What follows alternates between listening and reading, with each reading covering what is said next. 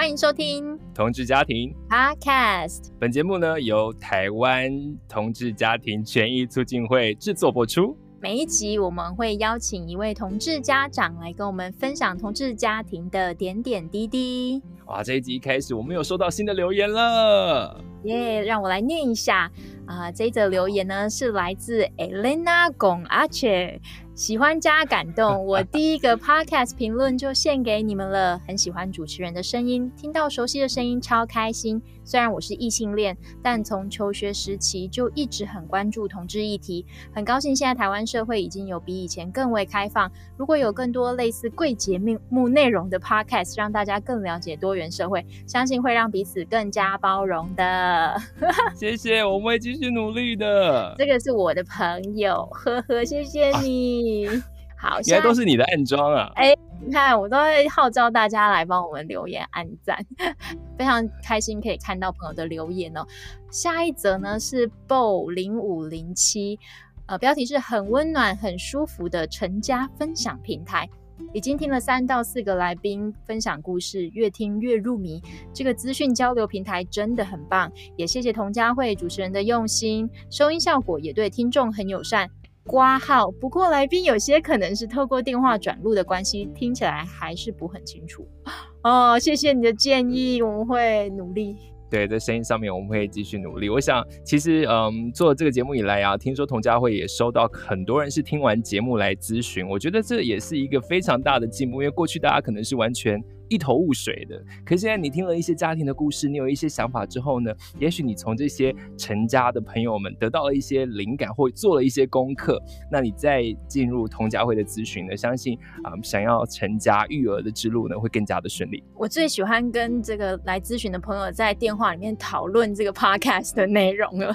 就会觉得很像哎、彼此已经是很熟悉的朋友了，然后我们也可以就是呃听听同志家庭的故事，然后想想自己的故事。太好了，今天我们又有新的主题。没错，呃，我们前面介绍了很多，都是人工生殖啊、代孕啊。那其实同志生养有非常多的方式哦，收养、无血缘的收养其实也是其中一个。今天呢，非常开心可以邀请到我们节目上面的第一组收养的同志家长，而且这一次不是来一位哦，是来两位，欢迎怡如跟怡琳。欢迎，Hello。嗨大家好，我是怡如，我是怡玲，好热烈的欢迎哦！欸、你们 太热烈了，受宠若惊，真的非常开心哦，因为其实。我觉得收养它其实是一种改变呃生命的一种方式。那改变的其实是很多人的生命，改变了收养人的生命，改变了这一个小朋友的生命，然后其实也改变了出养家庭的生命。所以我觉得等一下我们可以好好来聊一聊这些细节的部分。但是首先我们要向那个呃依照往例，要请怡如怡伶来跟我们介绍一下他们的家庭成员有谁。好，哎、欸，我是怡如哈，然后我的太太是怡玲，哎，然后我们家现在有一个三岁的小男孩，叫做阿阳。那我们目前的家庭成员就是我们三个，然后还有每次都会忘记讲，我们家还有三只狗狗，千万不能忘记他们。三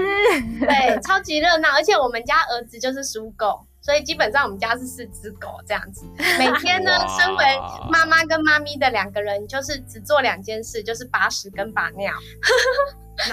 排解狗跟人、狗跟小孩的冲突。对对对对对，其实非常忙碌啦，很热闹这样子。对，然后阿阳是我们在呃两年多前收养小孩，呃，大概他在十个月左右进来我们家的。对，这是。家目前的家庭组成的状况，对，他刚过三岁的生日哦，很可爱的小男孩，生日快乐，生日快乐。哎，这边我有问题，one o one 出现了，嗯、想问怡如跟怡伶。因为我记得很多，因为我们收听节目，很多人都是要准备育儿的同志嘛。很多人的印象是，现在已经结婚的同志是没有办法一起收养的，对不对？所以你们现在的状态是，你们是已婚，还是说你们是收养之后才结婚？是什么样的一个情形？就是我们其实当初收养，我说两年多前嘛，那那个时候刚好是呃专法刚过的时候，哦，所以我们收养在刚好。卡在专法之前，所以那时候其实也没有结婚这个选项。呃，所以我们那时候就是走单身收养的方式，收养就只有两种选项，一种是单身收养，或者是已婚的异性恋夫妻，就是只有这两个这样。呃，那当时候我们是走单身收养，那后来就会面临说我们在试养期的时候，因为收养完成之后会有一个试养期的时候，就是已经专访过了，我们那时候就会很犹豫到底要不要结婚。啊、呃，那这个结婚会不会影响法院的裁定？这样，呃，那因为这个专访，老实说，就是大家都不确定会发生什么事，所以我们是一直等到就是法院完全裁定，呃呃，都通过之后，我们才去结婚。不过现在登记结婚啊，不过现在面临的状况就是一个非常矛盾的一个状态，就是我跟我的太太怡琳是伴侣关系，是结婚关系，呃，可是呃，我的小孩。他养只跟我有法律上的关系，跟他的妈咪一定是完全没有关系的状态，嗯，所以这是我们正在努力的部分。这样，然后也是很多团体一起要帮我们倡议的。对，我觉得这就是现在台湾最新努力的方向。不过在那之前，我听到一个关键词，嗯，我听到一个关键词，因为我不晓得，我知道收养这件事情，对不对？可是有试养期，我以为工作才有试用期三个月，试养期我没我没听过哎，真的有这个词是不是？我我吓到。我我我来解释一下，就是关于收养的这个流程。其实大家普遍对于收养的印象，可能都会是觉得好像是去育幼院，然后挑一个小孩，然后就把他带回家。我不知道会会不会他现在还有人有这种想象这样，可是我们后来去接触的时候才是这样吗？哎，不是，呃，它其实就是一个呃，我觉得是一个非常审慎的过程。他可能就会是需要像我们的经验是可能呃经历了一两年的时间，那有些有些不管是单身的同志或单身的人或者异性恋夫妻，其实走收养过程都要好几年的时间。两三年都跑不掉，这样，那这前面就会有一些需要准备的部分，包含跟机构的申请，呃，那申请之后要审核，然后接下来社工会访谈，然后会需要上课，做很多很多的准备，然后确认收养人具备收养资格，呃，那具备收养资格之后才会去做媒亲，那个媒亲有点像是配对的动作，就是，嗯，我们是收养方，那收养方有收养方的期待，那出养方可能也会有出养方的期待。那这边就可以，呃，就是跟大家讲说，其实除非他的呃出养的那个小孩，他除非是呃弃婴或什么的状态，不然他其实是有出养方。那他们其实也可以去决定他们要不要让小孩被同志给收养。所以这其实是一个双方合意的过程。呃，那呃透过这个媒亲媒合之后，两方的期待有一致，啊、那就会进入到试养期。然后试养期其实是一个呃保障双方。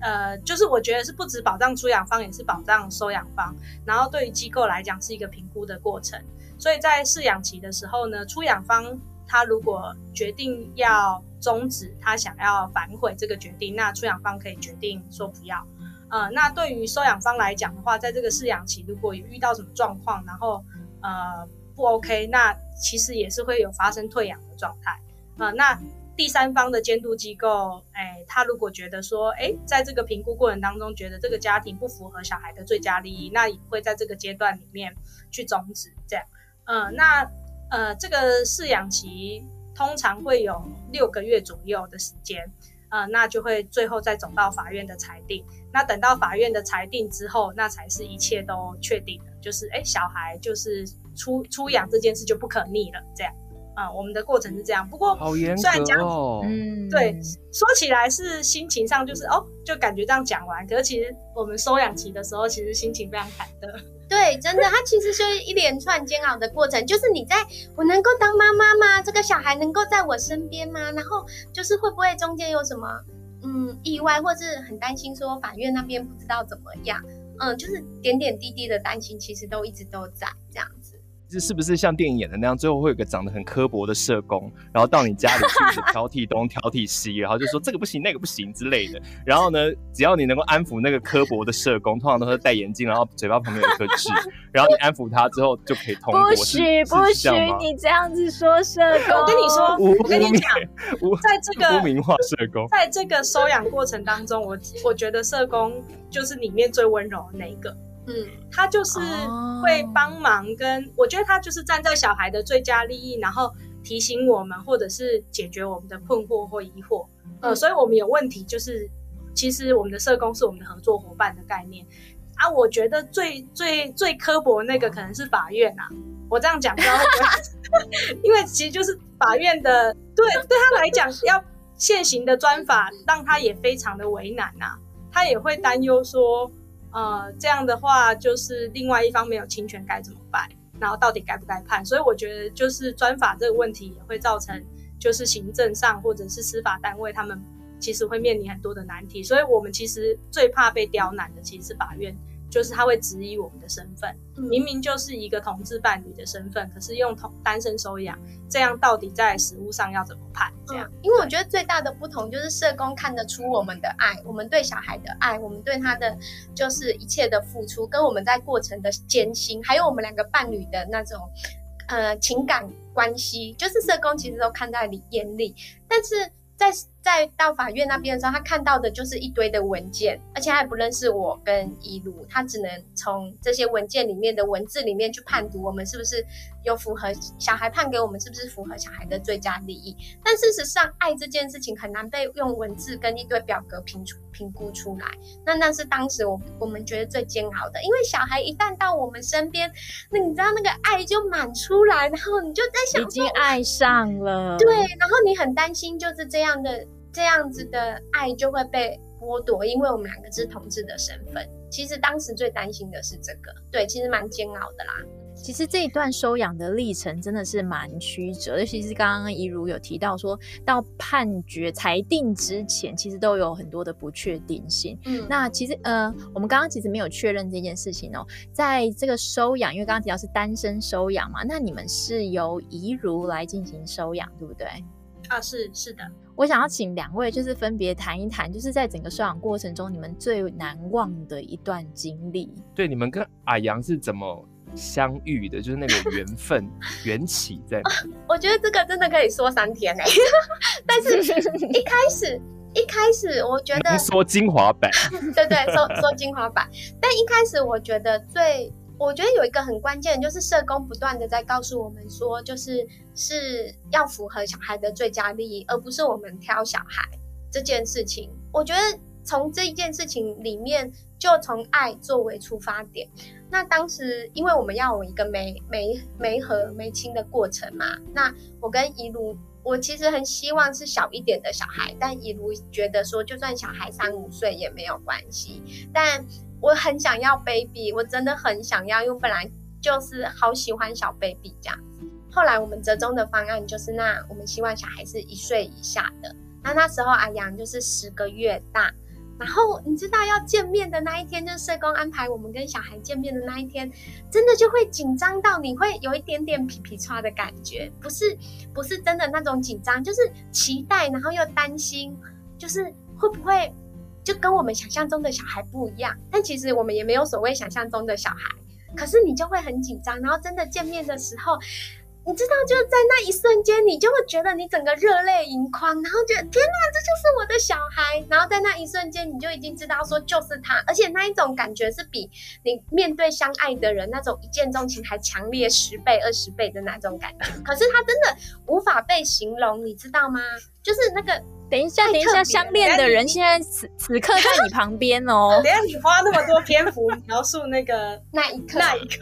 但是我还有别的。但是我跟你讲，就是你突然间你就明白了，就是。那个阿阳来到我们身边没多久的时候，我就有一次在哄他睡觉，因为他都不睡，他就一直哭，然后我也一直，我就跟着哭，你知道，因为我就唱哄哄他睡觉，边哭，也不是边唱歌给他听，唱一唱，我自己也哭了。然后在那个哭的过程中，我就觉得哇，我前半辈子的苦难，因为我们我三十八岁才收养他，所以对我来讲年纪是有点大。可是，在那时候，我就觉得天哪，我三十八岁以前的苦难。都没有问题了，都没有关系了，因为我这辈子就是为了遇到这个小孩，所以前面才会发生那么多辛苦的事，然后最后跟一路相爱，然后最后我跟这个小孩相遇，然后是由我跟一路的，就是这个关系里面，我们又多了一个新生命，这样，对，所以是非常你你不觉得很感人吗？你哭一下好不好？就是我跟观众，我跟听众，我跟听众描述一下现在的画面，就是刚刚怡琳非常的投入在这个故事的描述当中，她说的非常陶醉，然后呢，这怡如呢就在旁边用一种。略带着无奈的，呃，斜眼的方式，没有，我觉得怡如是有点看得有点津津有味，就想说，嗯，我太太真的是哈，蛮厉害的，会夸的人，不会，我觉得很感动哎，我就是很感性的人，我相信那个那个 moment，就是说，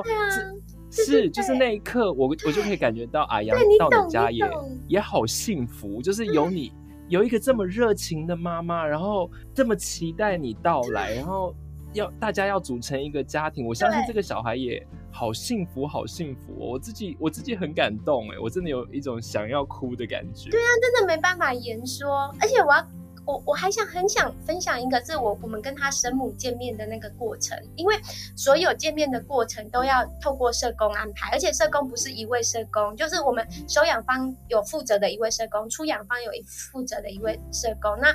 我们的就是这个收出养单位有安排我们见面，你知道吗？就是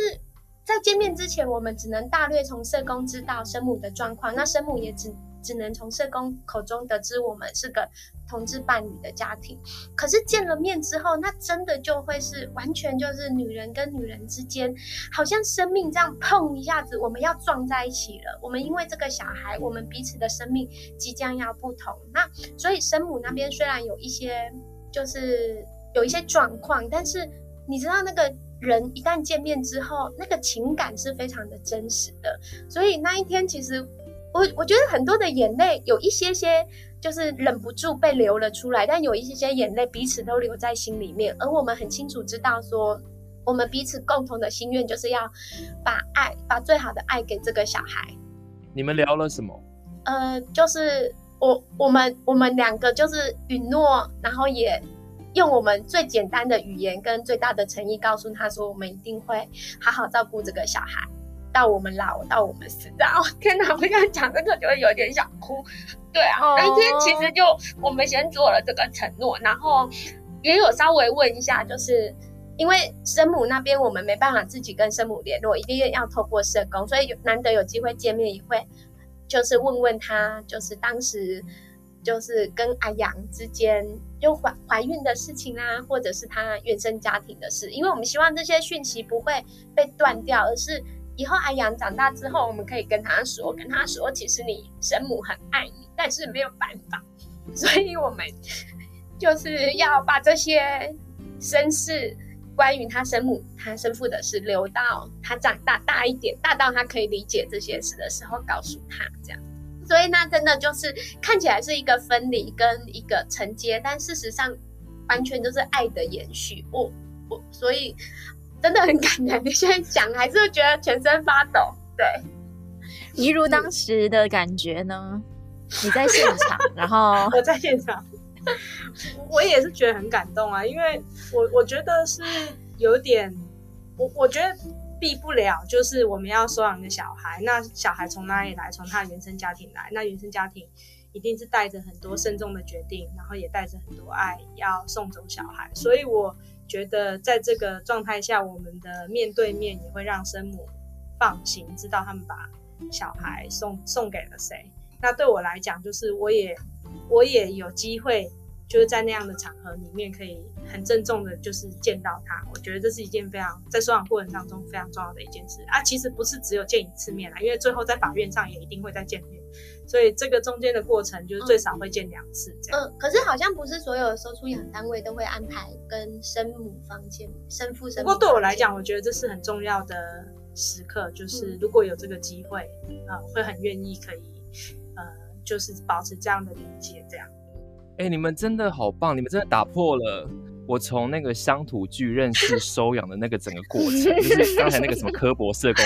哎、错。然后我也以为收养的这个，不管是同志父母或一般父母，他都会对于就是他原生家庭会有一些排拒，或者是说想要去隐藏一些过去，然后想说有一个新的开始。可是你们完全不是这样，你们真的颠覆了。我我觉得也还有很多人的想象。嗯，其实，在收养的过程当中，常常会听到呃，大家会有一些担忧，就是说，哎，会不会这个原生家庭他是会舍不得，然后最后改变了他们的决定，或者是说，哎，是不是还是自己生，然后从头开始才是一个呃，是一个适合自己的决定？那其实我觉得收养他是，其实收养的小孩是带着故事来到这个家的，所以。事前当然会需要经过很多的准备，所以呃，我觉得那个一如跟怡琳刚刚的分享，事实上也可以带给大家蛮多的启发。我想也有很多的问题同时出现。刚才其实呃，嘉荣提到一个，我不晓得你们会不会介意谈一谈，因为有些人想到小孩要生养小孩，或者是老一辈的想法，就是说，像我妈我爸很直观的说，那你要生你自己的小孩，他觉得我自己的小孩有我基因的小孩跟收养的小孩的。感觉是不一样。你们当初怎么做这个决定？哎、其实我们在讨论小孩这件事情呢，是一如真的真的非常的喜欢小孩，他就是单纯的很喜欢小孩。那我们两个都在做儿童教育，我也眼睁睁的看着他，就是非常疼爱。别人家的小孩，所以当他有自己的小孩的时候，我心里想说，我们两个是去跟谁生去，就怎么生，我就完全没有这个天线这样子。可是他很爱小孩这件事情，因为我们认识那么久，就是将近十年的时间，我也一直看在眼里。所以他说要有小孩的时候，我们我开始认真考虑这件事情。但我其实没有那么觉得，我没有那么多的爱可以爱小孩。我觉得。我最想做的事只有生小孩而已，我想要体验女人怀孕的那个过程，所以我们最初的共识是我生他养。结果后来呢，我们在做人工生殖的时候，真的就是没有预期中顺利，然后几乎也把钱都花完了，就是你知道做做一次出国一趟，就是耗尽我们的家产的这样，所以我们就没有再。继续走这条路，而且当时我们的设定就是，我们先生一个，因为我已经是高龄了，所以我就是我们是我们设定两个小孩，先生一个再收养一个。可是后来人工生殖的路没有继续走下去，我们就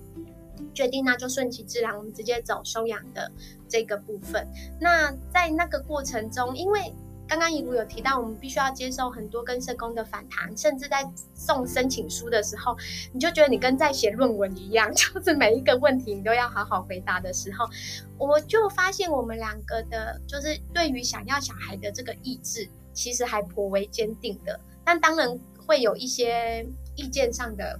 不合，比方说一如，他很想要很想要男孩子，但是我觉得男孩子对我挑战太大了，我喜欢女孩子女孩子这样，那我们就会去讨论说，到底要男孩还是女孩，就是大概就是这类的这样子。对，可是其实就是后来一旦一进进到收养之后，我觉得我们两个共同关注的就是我们如何在我们的现阶段的家庭生活里，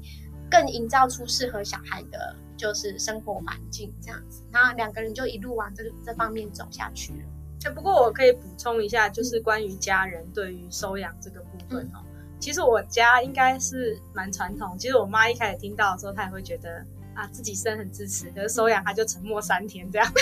就会有点担心。嗯，然后他们担心的理由是什么？啊，他们我妈的担心，她比较不说啦。哦，他比较不会说，可是我我大概可以从其他家人口中得到，就是对于收养的一些呃污名，就是他们不太了解的东西。譬如说，哦，我第一次把我的儿子阿阳带回去家里的时候啊，我阿嬷，我阿嬷现在已经九十岁了，然后他看到小孩就说：“哦，你去叨位给人回来，爱护啦最近。”他就说：“你用多少钱买的？”然后他担心我们会不会没有钱。哦，他其实是没有反对收养，可是他就是有很多的担心，会不会人家跟你要钱，你用多少钱去跟人家买？那之后人家会不会再来找你？如果人家要把小孩讨回去，你要怎么办？呃，我觉得就是对于收养有很多的不不确定，就是可能是在他那个时代的想象。啊、就是哎，收养你跟人家是要买小孩，那如果人家反悔，人家要把小孩拿回去，你也没办法，大概是那个意思这样。那我妈妈可能就会有一点在意的是血缘啊，那血缘的这个部分啊，可是后来好像就因为我们很意志坚定，嗯，所以这件事情就会是是是没有没有办法改变我们的。可是不过就是小孩到我们家现在已经两年多，我们双方的原生家庭。都对小孩就是非常疼爱，就反而就比较没有真的相处久了就没有所谓的血缘的。对，而且真的就是那个血缘有时候源自于自己的观念嘛。可是真的小孩到大家面前的时候，哇，天哪，就是就是家人呢，就是亲人了，而且我们的。就是我这边，我的爸爸妈妈跟一路的妈妈跟他的家人们，一看到我们两个成为妈妈的样子，我觉得那个感动是更多的。就是他们的女儿现在已经不是女儿，他们的女儿现在是个母亲，而且这个母亲也开始能够体会当时他就是爸爸妈妈们如何给我们爱，而我们在传承爱给我们的小孩这件事。那这个东西我觉得是很无法言语的，而父母亲可以感觉到我们是用我们的爱。就如他们在爱我们这样，所以我觉得那个反对声音就不太会再被提出来这样。嗯，刚刚怡如有提到，当时你们意志坚定，你们当时有用了一些什么样的方式来让家人知道你们意志坚定吗？然后同时又要怎么样用很比较温柔的方式去沟通这一件事情呢？其其实我觉得最困难的地方不是收养小孩，是出柜吧？嗯，是我们家啦，一定的出柜，我觉得是前面的出柜。然后我觉得对长辈来讲，好像呃出柜这件事认同之后，后面有有小孩，反而是他们比较热见的事。他们会觉得，哎，有可以成家，这样好像很好。这样对，所以我们其实最大的困难是，就是因为要有小孩，可是我们我们其实在一起很多年，然后。他爸爸一直，你要不要自己讲？呃，其实怡琳的出柜故事，为了走这段历程，真的就是为了我们要有小孩这件事情，我做了非常多年的智商。从我们开始决定要有小孩开始，我觉得我从一个女人的身份要转成一个母亲的时候，我就觉得我需要支持，我需要支持，所以我就找了智商。那这个智商其实非常的帮忙我，为什么？因为在那个过程中，我们其实不是先讨论要结婚才有。才要有小孩，我们是因为要就没有结婚的选项嘛？对，但是我们也没有公开的婚礼 啊。对对，那但但是因为要迎接小孩的到来，所以我们决定要办一个公开的婚礼。那这个公开的婚礼，我势必就要跟我的父亲出轨。那我的父亲是传统到一个不行之不行的老人家，所以那时候真的很像我人在悬崖上，然后我要跳下去那个悬崖，我觉得我可能会死掉的那一种害怕感。那那时候，Oh my God，真的真的，你你要跟你的父亲讲这件事情，我觉得那真的是我人生中的大魔王。人生如果只有三件事情的困难，就是排在前三名，这绝对是第一名，就是。我我我觉得好像你要死了一样，就是你要真的要跟父亲讲这件事情，所有的紧张、所有害怕，全部都被翻搅出来。可是我当时还很天真的想，我也大概也是电视剧看太多，我就想说，我等我小孩生出来，我就把小孩放到我爸爸妈妈面前啊，我妈妈那一关比较没有问题，我放到我爸爸面前，我爸爸就算不承认这个女儿，他也会认这个孙子吧。我我心里这样想啊，我就是电视剧 是这样演的，但后来我好像在那个、嗯、不知道明视还是三立有看过这个剧情的感觉，反正就先生出来再说，婴儿放在你前面这样子。对，可是呢，我我在在这个忐忑不安的心情，我跟我的智商师讨论的时候，因为智商师其实不太会给我们意见呐，哈，可是他当时跟我讲了一件重要的事，我有放在心上，他说不要让小孩就是。不要让小孩来承担我应该要承担的事，就是跟父亲出柜这件事情本来就是我自己的责任，而不是我小孩的事情。而我如今居然贪图觉得爸爸一定会舍不得骂孙子，所以就会原谅我这个女儿。对，可是那个想法在咨商师有这样跟我讲之后，我觉得对，好像是我自己的人生课题，我不能留给我的小孩耶。而且因为我虽然小孩还没到，但是。因为还没怀孕，可是当时整个人都已经觉得在做母亲的准备的时候，我是走路都在假装自己在怀孕的那种状况的时候，我觉得我已经在爱我即将要出生的这个小孩了。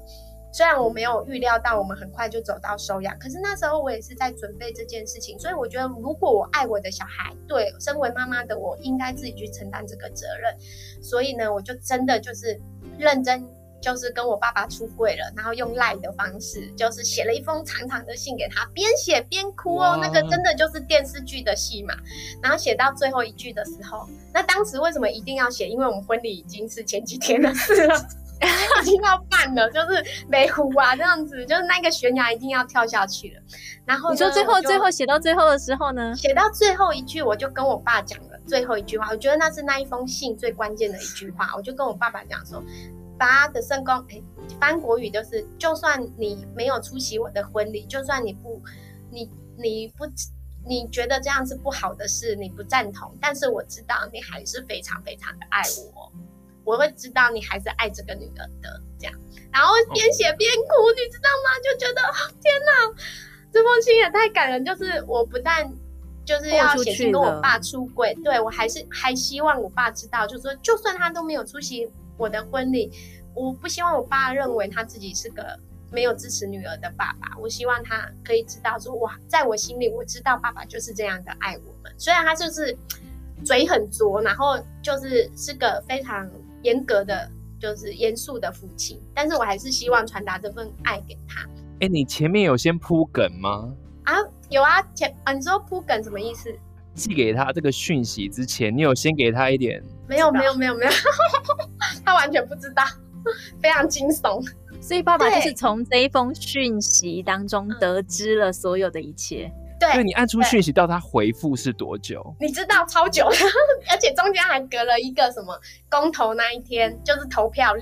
你知道那时候我就想说，我爸完蛋了，完蛋！我爸一定一直看到那些负面对同志的那些负面的话跟讯息，尤其他们老人家没有一些比较年轻的这些消息管道，而且他们也不太会看，就是脸书比较正面的一些讯息啊，他们就是亲朋好友之间的那种。很奇怪的那个新闻、嗯、有没有？对，然后我爸就真的已读不回了好几天，嗯、我每天都在心里掉眼泪，然后去公投的时候，就是都心里都在滴血，想说怎么办？我爸爸，啊，我们的婚礼就办在公投之后没多久，这样子。对，所以其实那时候真的很煎熬，有速度我觉得、哦、太猛烈了。对，我觉得速度，我觉得我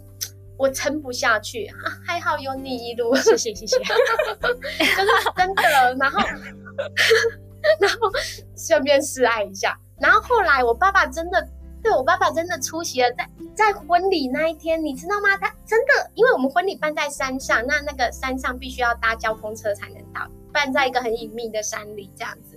然后因为有为什么要办在山里一个户外场地，是因为我们有太多亲子家庭，我们就做儿童教育，所以来了四百，就两百个小孩，我们得要办一个户外的。空间，所以我们去那座山上的时候，其实要搭。Excuse me，四百多人。嗯，对，一半的小孩，然后一半就是我们的朋友这样子。你们这已经是一个非常大的一个婚礼耶。是是，对，所以我爸我爸那一天出现的时候，你知道，就是我就是眼泪就就飙下来，而且。我觉得很感动，虽然我大概八成知道一定是我妈逼他来的，或者我妈想尽办法就是要我爸一定要出席。可是他来的时候就脸很臭很臭，然后我好紧张。然后我们巴士停在前面这样子，然后他就坐到我旁边来，就是我们坐在一个就是等待的空间哈，就坐下来之后，然后他就嘟给我一个东西。我想说什么东西，我就拿起来看，天哪！那一打开，我眼泪就这样就。就眼泪鼻涕一直一直流，因为是戒指，金戒指，就是我们传统，呃，下一代结婚就是你自己的儿女结婚会送的金戒指。对，虽然我心里再度浮现，一定是我妈叫他拿给我的，但是我爸愿意，我就很感动。对，那也好多 OS 哦。对 对，那也是在那一场婚礼之后呢，我爸爸就看到说，哎，他怎么跟他认识的同，就是他听说的同志是奇奇怪怪的人不太一样。对，因为你想哦，现场有两百个小孩，两百个小孩都是异性恋生出来的。对。然后我们的朋友有异性恋，也有同志朋友。那现场那么多人，那我觉得对爸爸来讲，应该是一个很开眼界的事。对，他想说，哎，我们身边的人也是，就是他平常在路上会看到的人，也没有多奇怪。对。然后，而且就是这些我们的。我们的工作伙伴啊，我们的生活圈都那么支持，所以对爸爸来讲，好像他也没有那么多的担忧。我觉得他亲眼见证，他好像他好像爸爸几岁啊？爸爸已经七十了。嗯，哇，那可能在那个场合里面是他第一次一次看到那么多同志。对，而且你知道，就是 对对对对，而且他就是我坚他坚持不不不牵我走红地毯。但是你知道我的朋友就超帮忙，一直去说服他。最后我爸就是被我朋友就哦，好吧，那这样就走一下好了，这样子。所以我是你知道那个录录影带拍起来就是超丑，因为新娘一直哭，因为我一直哭啊。然后我爸跟我妈一人牵我一边，然后我们走彩虹地毯。你知道，那就是这辈子我最圆满的事，再也没有这个了。除了我儿子有来我身边之外，第二件圆满的。对，所以后来那场婚礼之后呢，就是我们的就是小孩来到我们身边，我爸爸好像也就没那么意外。嗯，然后就后来就很顺理成章的，就是就一路这样子走下去了。我觉得刚刚那一幕可以想象，就是一个穿着白纱，然后哭的满脸都是眼泪跟鼻涕的新娘子，然后在爸爸跟妈妈的环绕之下，然后走了这个红地毯，而且这一个是一个来自爸爸很深的祝福。哎，你们为什么觉得有小孩一定要有这个婚礼？你们也可以就是默默的有迎接小孩来啊，或在处理出柜的，慢慢处理。有人是。欸、当然就是说，哎、出柜可能是你们自己的事情，可是这场婚礼的意义，你觉得是什么？我觉得就是一个仪式感吧，还是因为那，在那个时候还没有可以登记结婚，啊、同婚还没有过，那我们要有小孩之前，会想要有一个仪式感。那那仪式感不只是对我们两个很重要，也是对于我觉得对小孩未来未来在。呃，我们的生活圈也是很重要。我想让我们生活圈的朋友知道，说，哎，这小孩不是应该被藏起来的，或者是他是突然凭空出现的。呃，所以其实，呃，因为我们那时候办婚礼之前，其实就已经知道是没有办法做人工生殖的。我们那时候就已经在准备收养程序了，所以这婚礼也有有点像是我们怀孕的过程啊。嗯，它其实是一个准备的其中一环，这样。对，嗯。好温馨哦！我天哪，好温馨完毕。我们现在回到现实生活，就是有了小孩之后，实际上的实战生活是怎么样？因为刚刚其实呃两位有提到，就是一开始的时候其实有考虑说，哎，要男孩好还是女孩好？那我们后来都知道了嘛。故事的结尾是两位收养了一位小男孩，跟我们分享一下养育小男孩的快乐与痛苦。我觉得就是其实小孩都。不管是男生女生啊，我觉得就是幼儿基本上就是一个呃需要二十四小时照顾，然后需要高度关注的啊、所以其实我觉得同志家庭好像跟所有异性恋家庭或者是各种多元家庭，呃单亲啊、隔代啊、重组啊，任何家庭都一样，就是有小孩的家庭就是都很忙碌。然后伴侣关系可能都会不太好，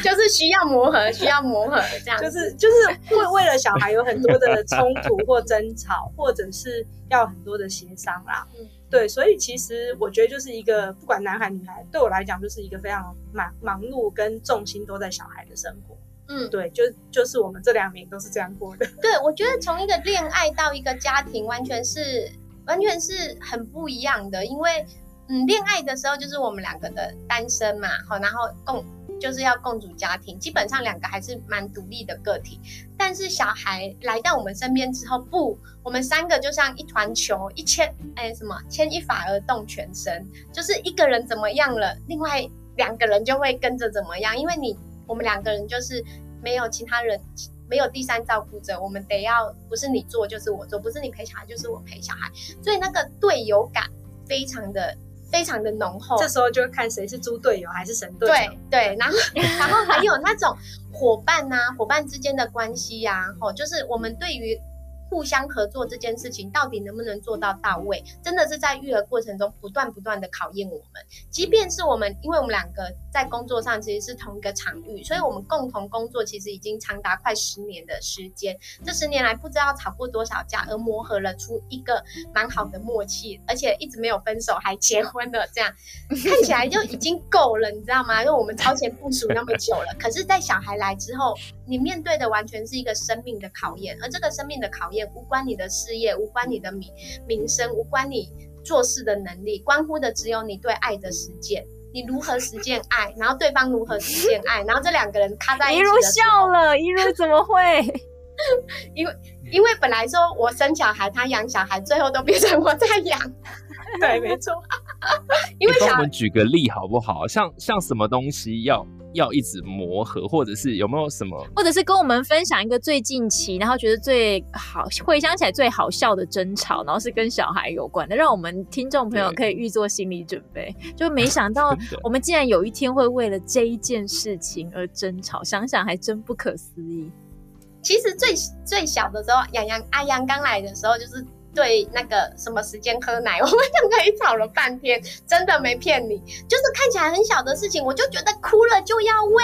按照时间喂，你不要来乱。那但因为我就是高敏人，所以我就用高敏的养法。但一路就是一个低敏人，而且他就无时无刻都在打破儿子的渴望，都不用啦，没关系啦，无所谓啦，那个。大便了没关系啊，再等一下啦。我就大便了就要洗，但是李努就会觉得没关系啦，再摆个半个小时没关系哦。天哪！然后这时候我就会火很大，然后就会开始想办法，就是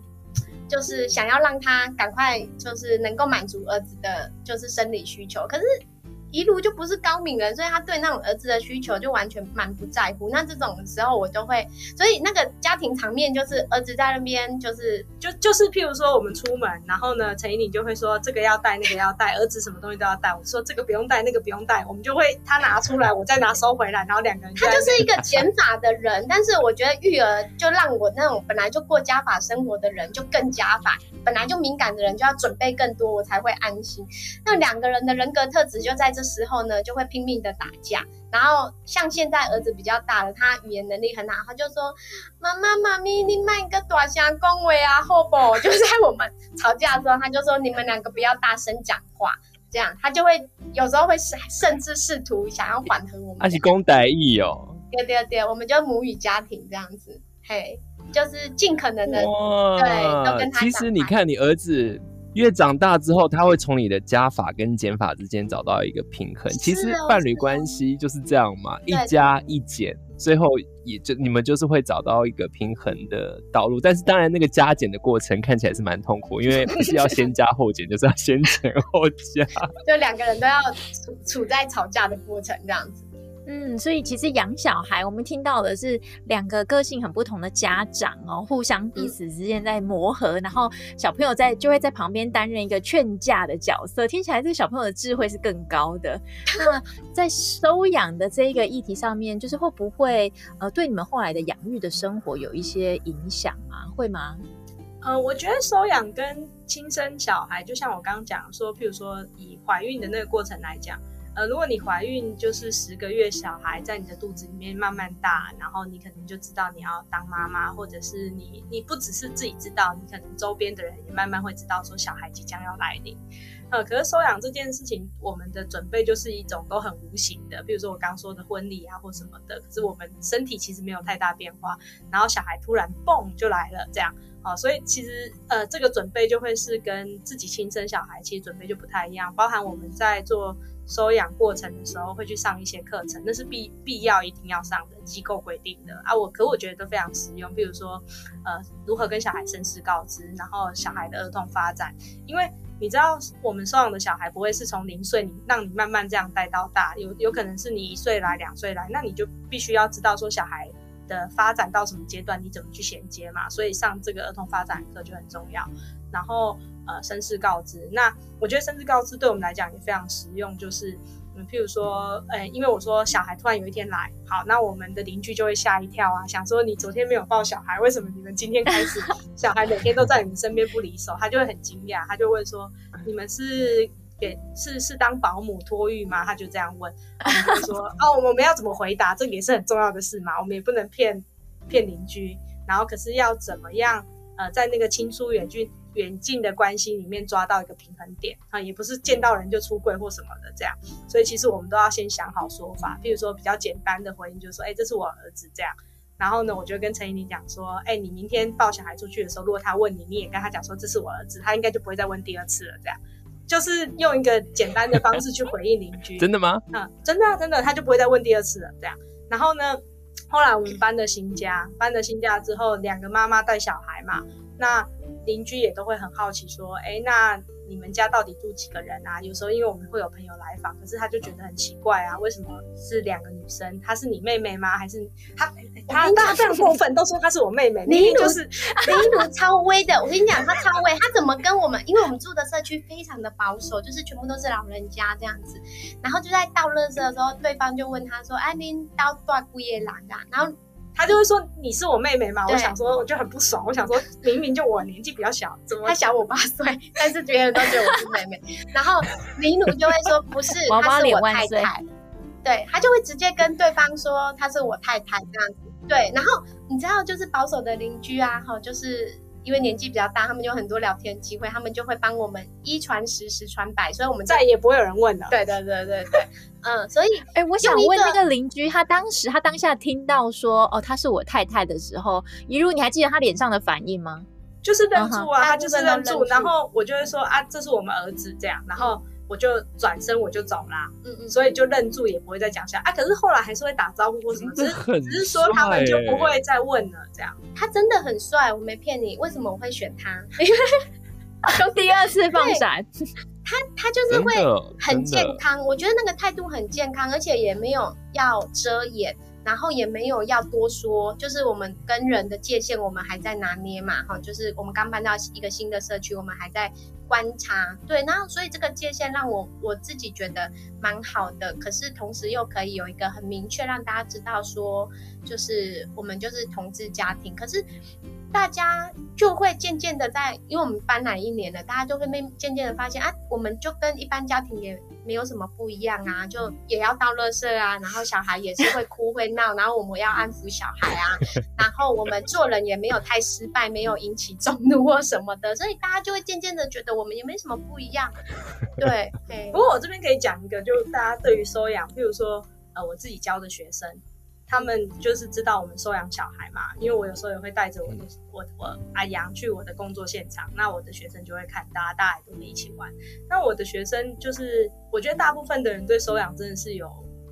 有有一个偏见或者是一个不太了解的状况，所以呃，小孩就会我的学生就会很自然而然就说，哎、欸，那个阿阳好可怜哦，他妈妈不要他，把他丢掉了。嗯，呃，他就会直接这样跟我跟我们家儿子说这样。那可是我觉得这个就是一个很好，我们可以回应的一个机会。我就会去跟我的学员讲说，哎，没有嘞，其实他的妈妈生他的妈妈爸爸非常非常的爱他，就是因为很爱他，觉得没有办法好好照顾他，然后才把这个照顾他的责任交给我们，然后我们承诺一辈子要好好照顾他。我觉得就是这个其实是我们想要让收养这件事情是一个比较正向的，并不是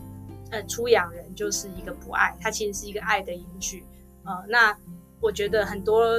有有这种机会，有有别人这样讲的时候，反而是一个我们可以很好回应对方的时候，这样，嗯。嗯，听起来你们在和收养机构的合作上面是蛮愉快的，而且在这个过程中，不管是课程啊，或者是说在这边的交流，也让你们对收养蛮多的体悟。我觉得也许大家会很好奇一件事情，就是大家可能会说，哎，收养的机构好像不知道是不是同志友善的，但是听起来你们的合作的收养机构其实是一间蛮同志友善的机构。可以说是哪一个机构吗？可以啊，可以啊，我们在高雄的立新基金会。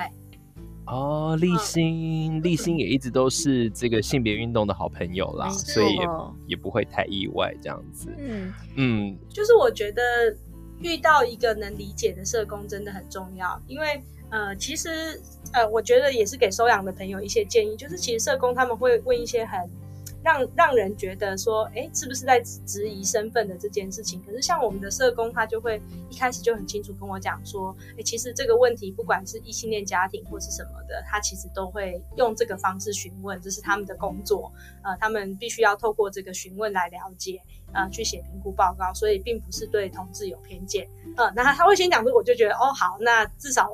就不会那么容易被吃到，可是后面他也会再讲说，可是如果我他他的确就不是那么了解同志伴侣要收养的状态，呃，那他如果有一些问题，觉得呃我们被问了觉得不舒服，我们也可以直接跟他讲。呃，我觉得那个跟社工的那个沟通就会变成是，哎，有在这样的前提之下，后面就会别觉得比较顺利这样。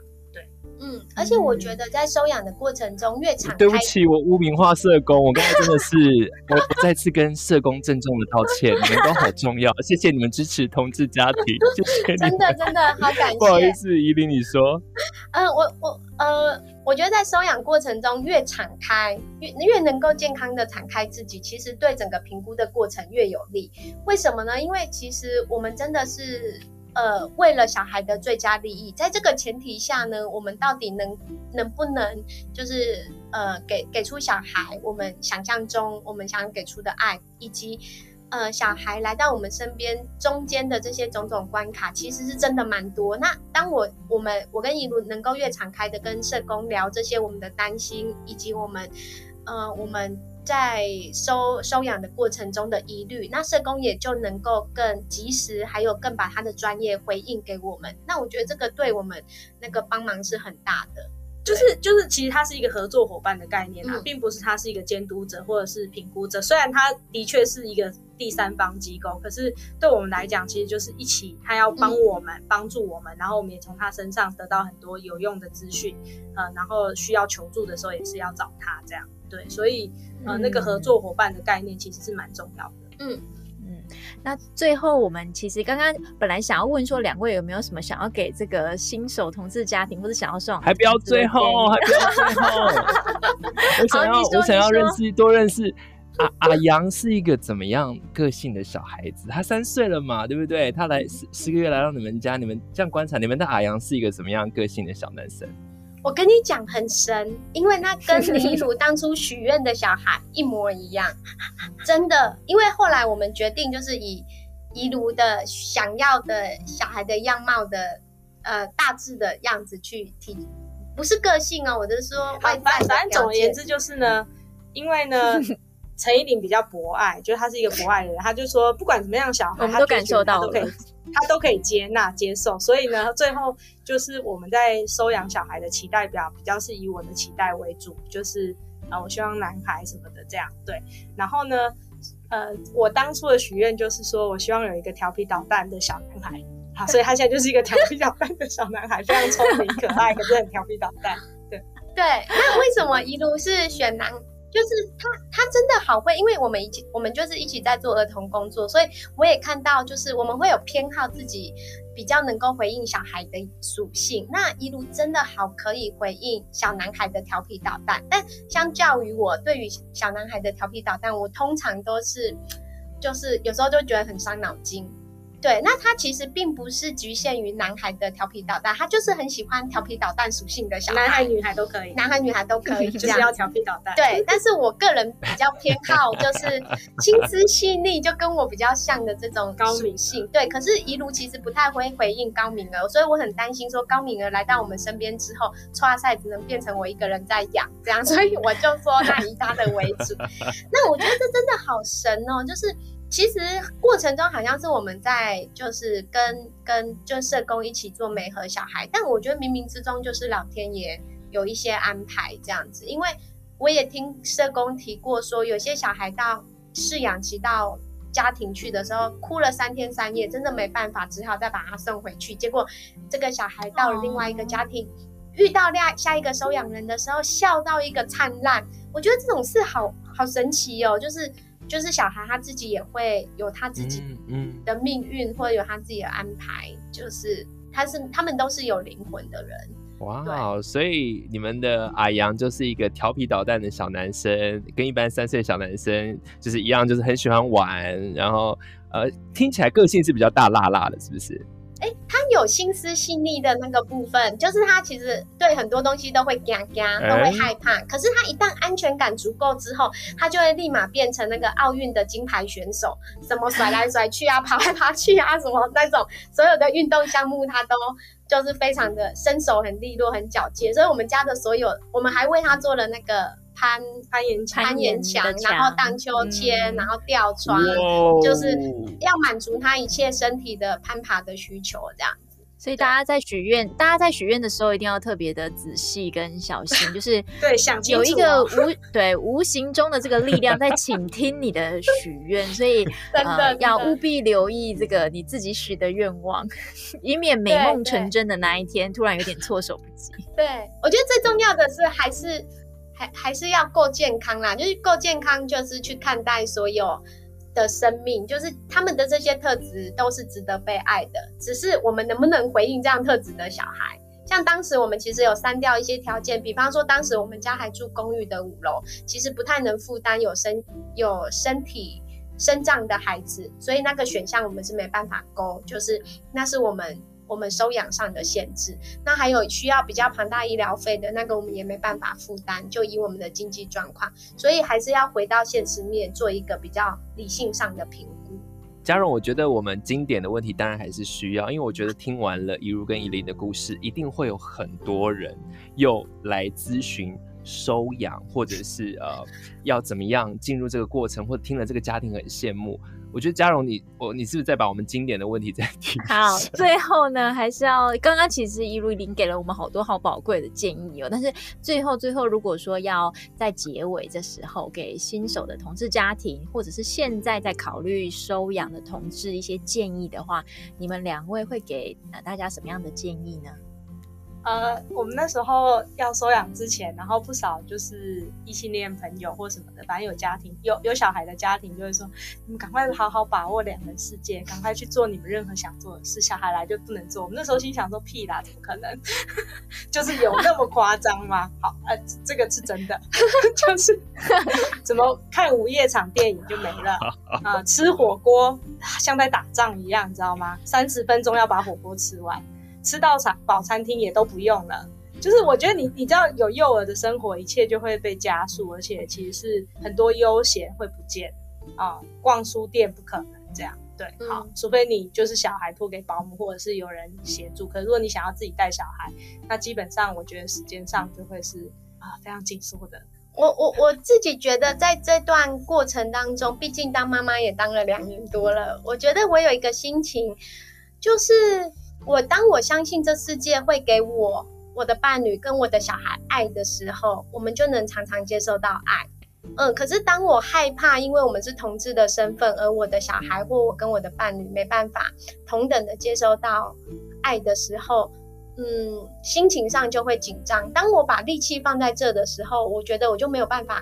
我的爱没有办法流动，而且我比较常会处在恐惧的这个状态里，所以我觉得调整好心态是我认为当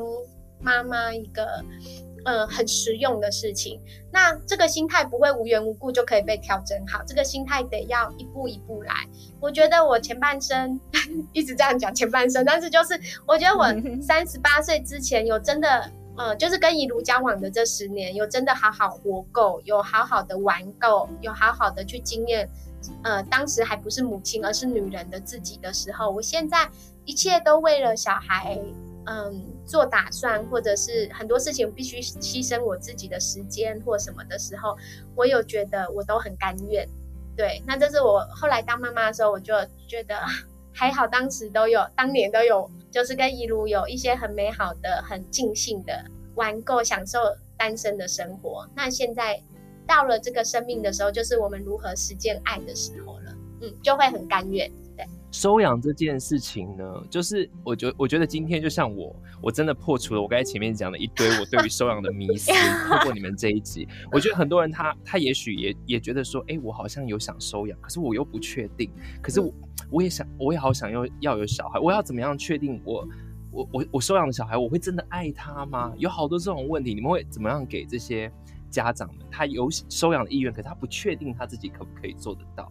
我觉得有时候需要。呃，行动才会知道，真的、嗯、就是我跟宜如也是一一路在这个，因为他收养不会，我今天申请，明天小孩来，它是很长 漫长的过程，而这漫长的过程，在你进入最后的阶段之前，你都有机会再更认识自己啊，原来我并没有爱小孩，原来我只是想要有个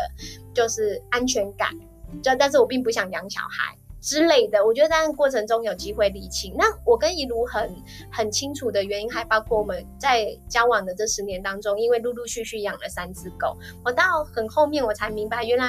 养狗是我想要建立家庭，我想要有小孩的前兆。但在那几年，我完全都不明白，我只觉得就是好像想要有狗狗的陪伴。但后来我才明白啊，原来从十八岁开始，我真的到。到三十八岁才明白，原来从十八岁开始，我就在一直等等待着这样子的生活。可是那是好后来好后来的事了，所以好像这件事情没有捷径，只能一步一步的去了解自己，透过生活中的各种事件。比如呢？我觉得就是选对伴侣很重要。自己讲，还给提示，现在是哎，强制放闪这样子。我我觉得这个伴侣间有共识是会比较重要的事啊。如果一方很想要小孩，一方很不想要小孩，因为小孩不太可能分成一半一半嘛。如果你是要共同生活的话，所以其实双方有共识是很重要的事，因为我们曾经也有因为没有共识后来做了决定，然后那个决定会，对，因为我们第三只狗就是在没有共识的情况下养的，所以 真的就是为了为了第三只狗的事情，我们的争吵度就是爆表这样子，还离家出走之类的，所以后来离家出走。我啊，我啊，我就是很哀怨的那一方，最后还无处可去，默默的又跑回家，因为觉得狗好可怜，没人照顾他们，我又默默跑回去。Oh. 对，所以后来就明白，在这件事件，我就明白说，OK，就是对取得共识这件事情真的是无敌重要，这样子。嗯嗯，就是不要太勉强啦。嗯、如果双方有一点点的勉强。如果你是伴侣的身份，当然你单身就没有问题嘛，你就自己承担跟自己决定。可是如果是伴侣的身份，如果另外一方有一点点勉强，我觉得在这个很容易变成导火线。对对，对，因为养养小孩就是两个人共同面对一个的时候，各种各种的大事小事都很容易变成争吵的的状态，而且常常都会处处在压力点。哎，不过这样讲也没有要吓大家，因为其实有小孩生活非常甜蜜，哎，小孩很可爱，真的。但是我们养的好，不是啦。就每天我都会跟呃，我跟跟阿阳说，我好爱他，我看到他就很开心，他的存在就是这世界上最美好的礼物。对，那个养的好，不是我们很会教养，而是我们真的就是一直一直不断不断的有机会就跟他大胆的示爱，然后然后就让他知道说我们真的好爱你，然后你受伤我们会舍不得。就是他受伤的时候，我们不会骂他，我们说啊，就唔甘咩，就唔甘咩，妈咪秀，妈咪秀，啊该卖家庭关跳了该，就唔甘咩这样子，然后他就会知道说，他不做这件事情不是因为不行，而是因为我们会舍不得他受伤。我觉得听众朋友应该也可以从这一集听到这里，已经知道这个家庭真的是充满了非常。非常多的爱，而且这些爱不是说呃无形之中而已，就是两位妈妈都是超级会用言语把他们的爱表达出来的，对彼此也好。因为刚刚有没有觉得很多很多放闪，然后还有对小孩也是。不过我一定要郑重补充一点，就是我们能够在这边好好的示爱，真正我们可以把爱传递给我们小孩，真的不是我们两个自己，而是真的就是整个社会的氛围，还有就是我们很多的同志前辈已经在前面。披荆斩棘打了多少仗，我们今天才能够登记结婚，我们才能收养小孩。还有，虽然是我们两个现身说法，但事实上是因为我们的亲朋好友们都支持，甚至就是接纳了我们这样子的关系，所以我们才能够带着这份爱继续传递下去。所以，我们是台面上的人，但台面下有太多太多的爱，因为流动在我们身边，我们才能给出这个社会的爱，这样给给出我们的小孩跟这个社会传递这个社会的爱。嗯，对，我们还是要郑重呼吁台湾政府，因为你看，你听一整集下来，目前呢。啊，宜玲还是不是算是阿阳的，在法律上面真正的有母亲的名义，对不对？嗯、是这件事情，你听完这整集简直是不可思议，令人！你只能用不可令不止令人发指，就像这，我真的已经想不出更更凶的成语，这个叫做 不用勉强，因为我们刚刚已经体会到太多的爱了，所以现在一时间这样发火，还真的是发不出来。但是我们好生气，对对，这真的是我。台湾政府应该立即改正的一件事情。没错，因为现在其实刚刚提到。宜玲现在还不是呃小朋友的法律上的妈妈，那实际上有一个很大的原因是来自于专法的限制。然后现在其实宜如跟宜玲两位也非常的辛苦，在经历一个法律流程，要去挑战现在法治的不足、法治的缺陷、法治对于这个家庭的亏欠。然后呃，我们希望这一路这一路当然是非常辛苦的，我们希望有大家的支持，无论你是同志家庭或是异性恋家庭，你都可以支。持他们走到最后一刻，那走到法律修正的那一刻，或是走到释宪的那一刻，那同家会也会继续陪伴大家。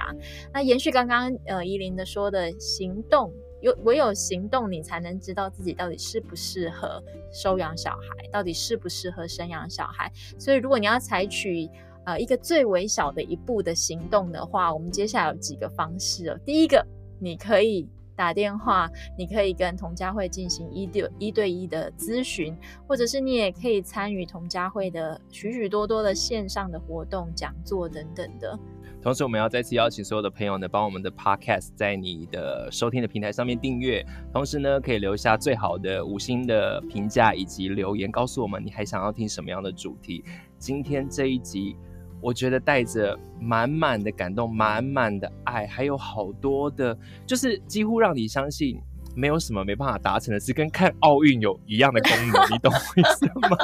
就是说哇哦，就是太太，我觉得太让我精神为之一振，而且这份感动，我觉得可以留住好久好久，然后也超级祝福怡如还有怡伶。然后跟阿阳，谢谢你，你们三个人这个家庭可以继续这样子的充满爱，然后带给大家的好多的能量，继续加减法都没有关系，还是要爱在一起就对了。对，今天真的很谢谢一如一林，谢谢你们。谢谢你们。那我们的节目就到这边结束喽，拜拜，大家下次见，拜拜，拜拜。